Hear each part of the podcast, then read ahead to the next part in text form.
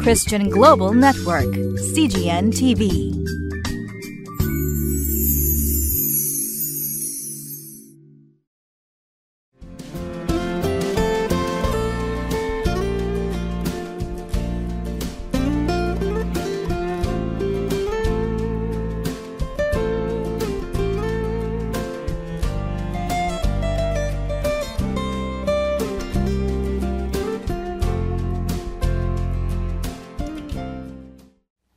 潮の群れ協会吉川直美です。今日はしがつじゅうくにち、列王記だいいちはち章のよんじゅういっせつからごじゅうさんせつまで、私たちに与えられた使命、世のための祝福の通り管と題したところから御声を聞いてまいりましょう。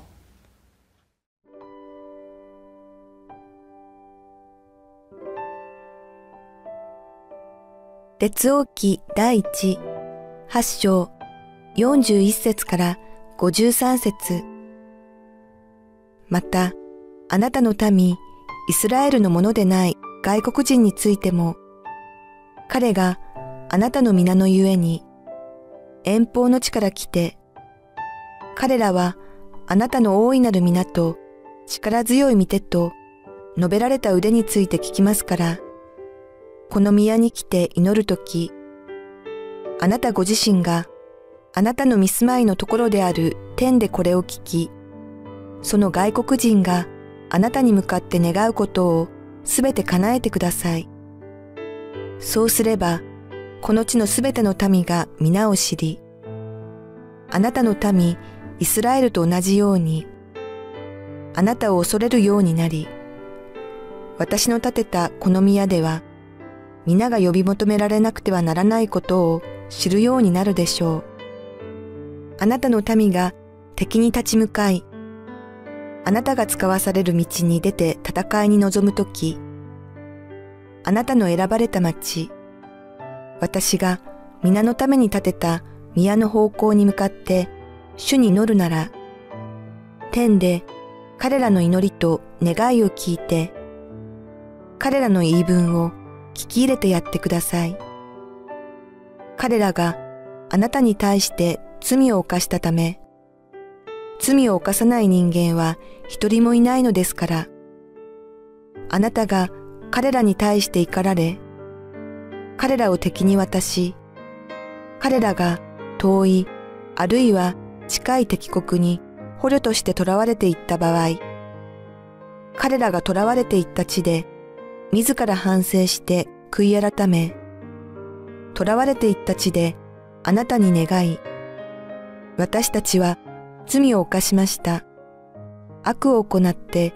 咎があるものとなりましたと言って、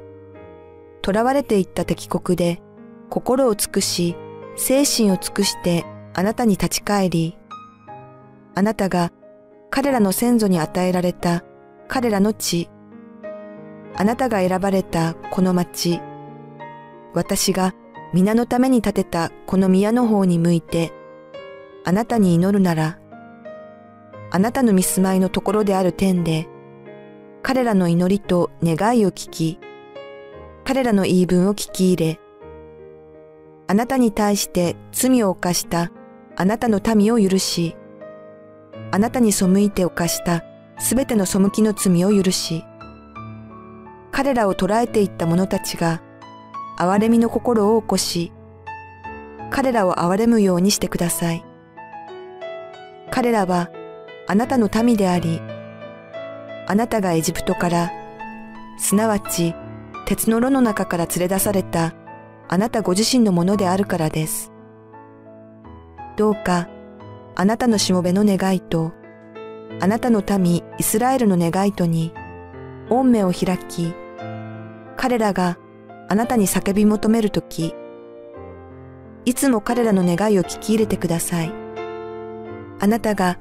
彼らを地上のすべての国々の民から区別して、ご自身のものとされたのです。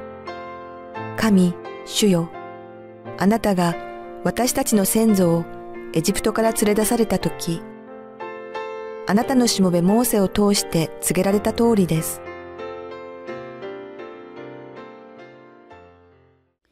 ソロモンはここで外国人の祈りも聞いてくださいというふうに願っています。イスラエルものでない外国人が神様の名に皆のゆえにその遠いところからやってきて、まあ、この宮で祈ったりそのような時にはどうぞその祈りを聞いてくださいというふうに祈っているんですね。異邦人への宣教というのは私たちはこう新約聖書から始まったというふうに考えがちですけれども、実は神様は旧約聖書の時からこのようにしてこう外国人への宣教を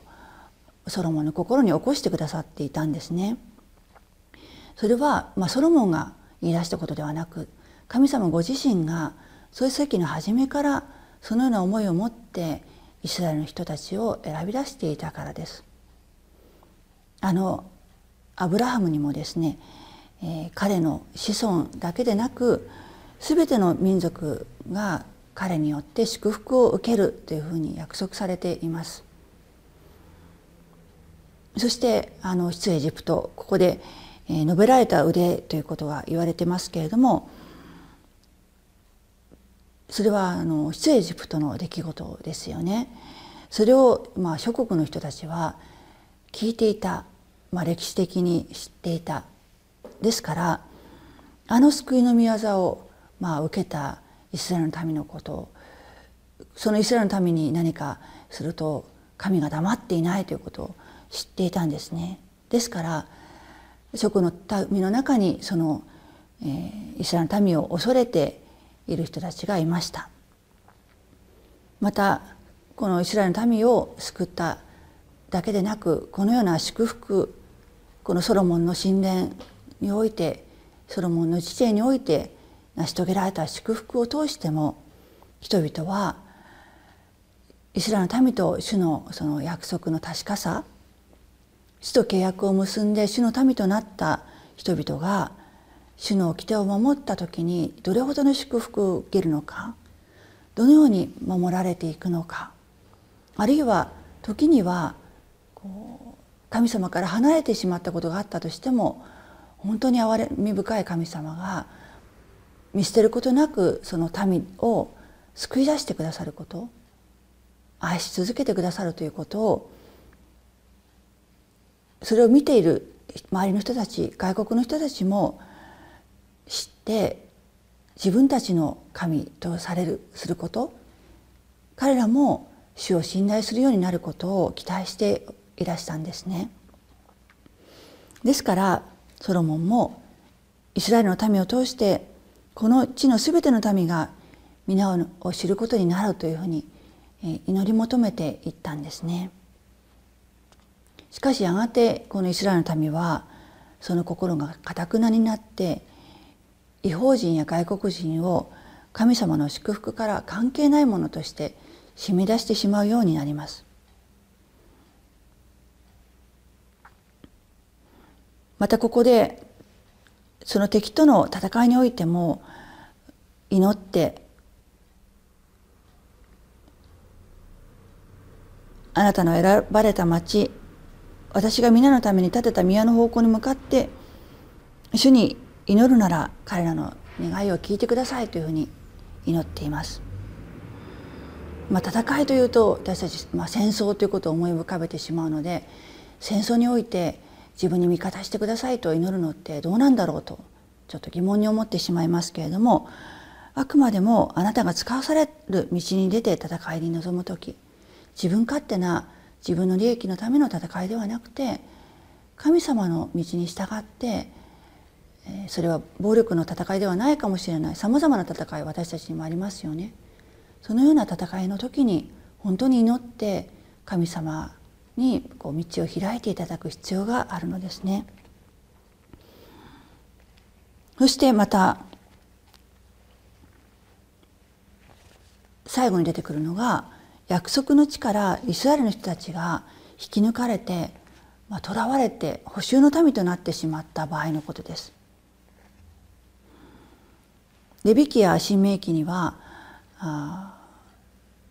まあこのような状況になるということがすでに予言されていました。罪をまあ犯してしまうということを予想して、その時のためにまあ祈る、許しを請うて祈るとか、まあ、そういうのは少しこう虫が良すぎるような気もしますけれども、ソロモンは罪を犯さない人間は一人もいないということを言っています。どれほど主に従おうと決心したとしても、人間にはそれができないということをよく知っていたんですね。イエス様の弟子たちでさえ、私は決してつまずきませんとか、あなたを知らないなどとは言いません。命に変えてもあなたについていきますというようなことを力強く胸を張って言いましたけれども、その言葉とは全く裏腹にイエス様を知らないと言って逃げてしまったんですね。でもイエス様はそのことをあらかじめご存知の上で、立ち直ったら主にまあ人々に仕えていくようにとこう祈ってくださっていますよね。ですから神様はソロモンのこのような謙遜な祈り、罪を犯さない人間は一人もいないということを前提にしたこの祈りを聞いてくださったのでしょう。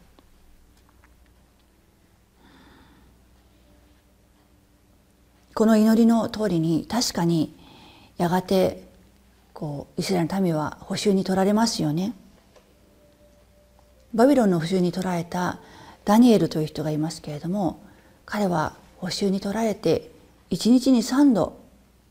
窓を開けてエルサレムの方を向いて祈る、祈ったということが出てきます。そしてその中、ダニエルの祈りの中に、私たちが罪を犯しました。あなたは正しい方ですという告白が出てくるんです。ソロモンが祈った通りに、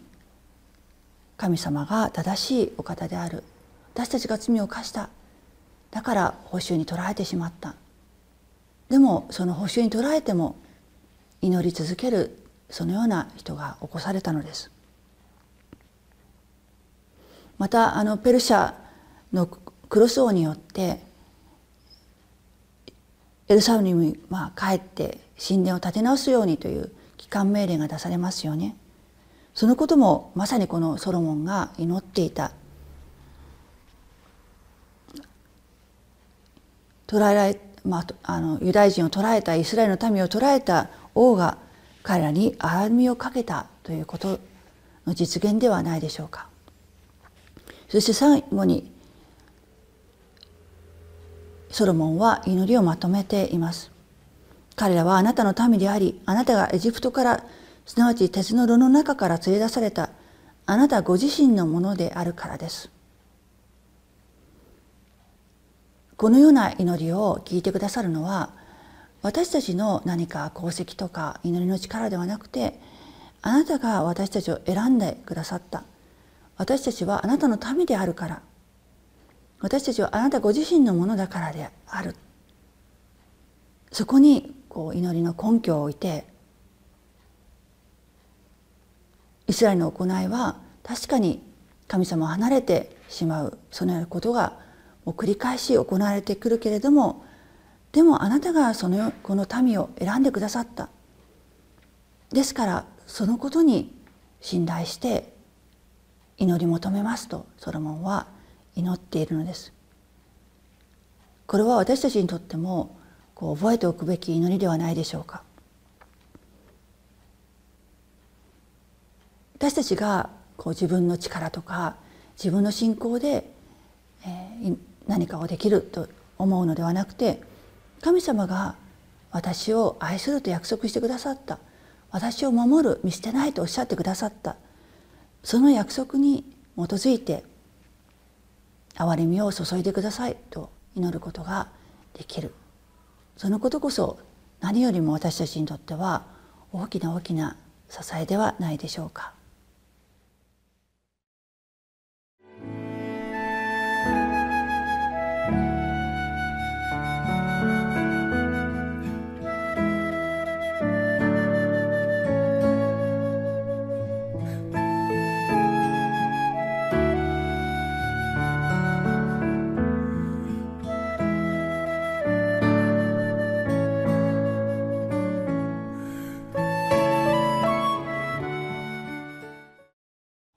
ソロモンが言っているように、罪を犯すことのない人間は一人もいませんよね。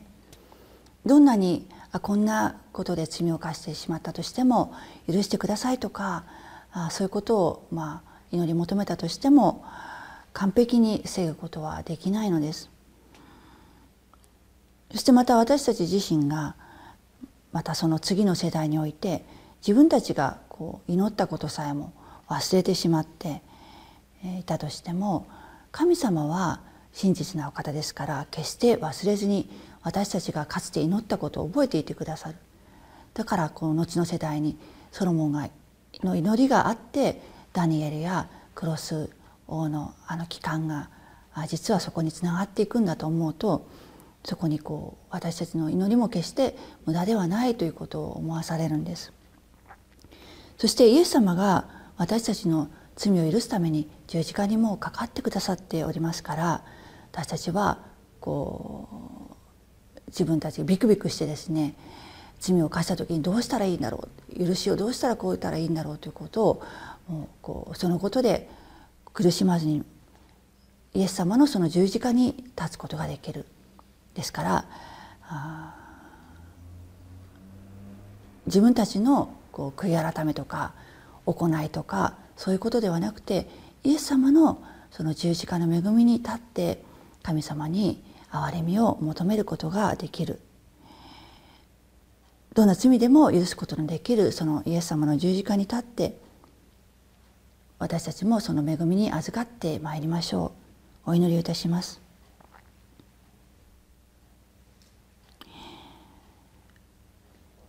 イエス様、あなたの真実に私たちはすがってまいります。私たちは決して誰一人として罪を犯さずにいられないものですけれども、何一つ罪を犯すことのなかったあなたがすでにそのような私たちの罪を許してくださいましたから、そのあなたの十字架に立って大胆に神様の前に出て、あなたの祝福に、神様の祝福に預かりたいと願い求めます。そしてどうぞその祝福が私たちだけでなく、あなたを知らない人たちへの豊かな豊かな祝福となりますように、どうぞ私たち一人一人をあなたのしもべとして用いてくださいますようにお願いをいたします。感謝をもって主イエスキリストのお名前によってお祈りをいたします。アーメン。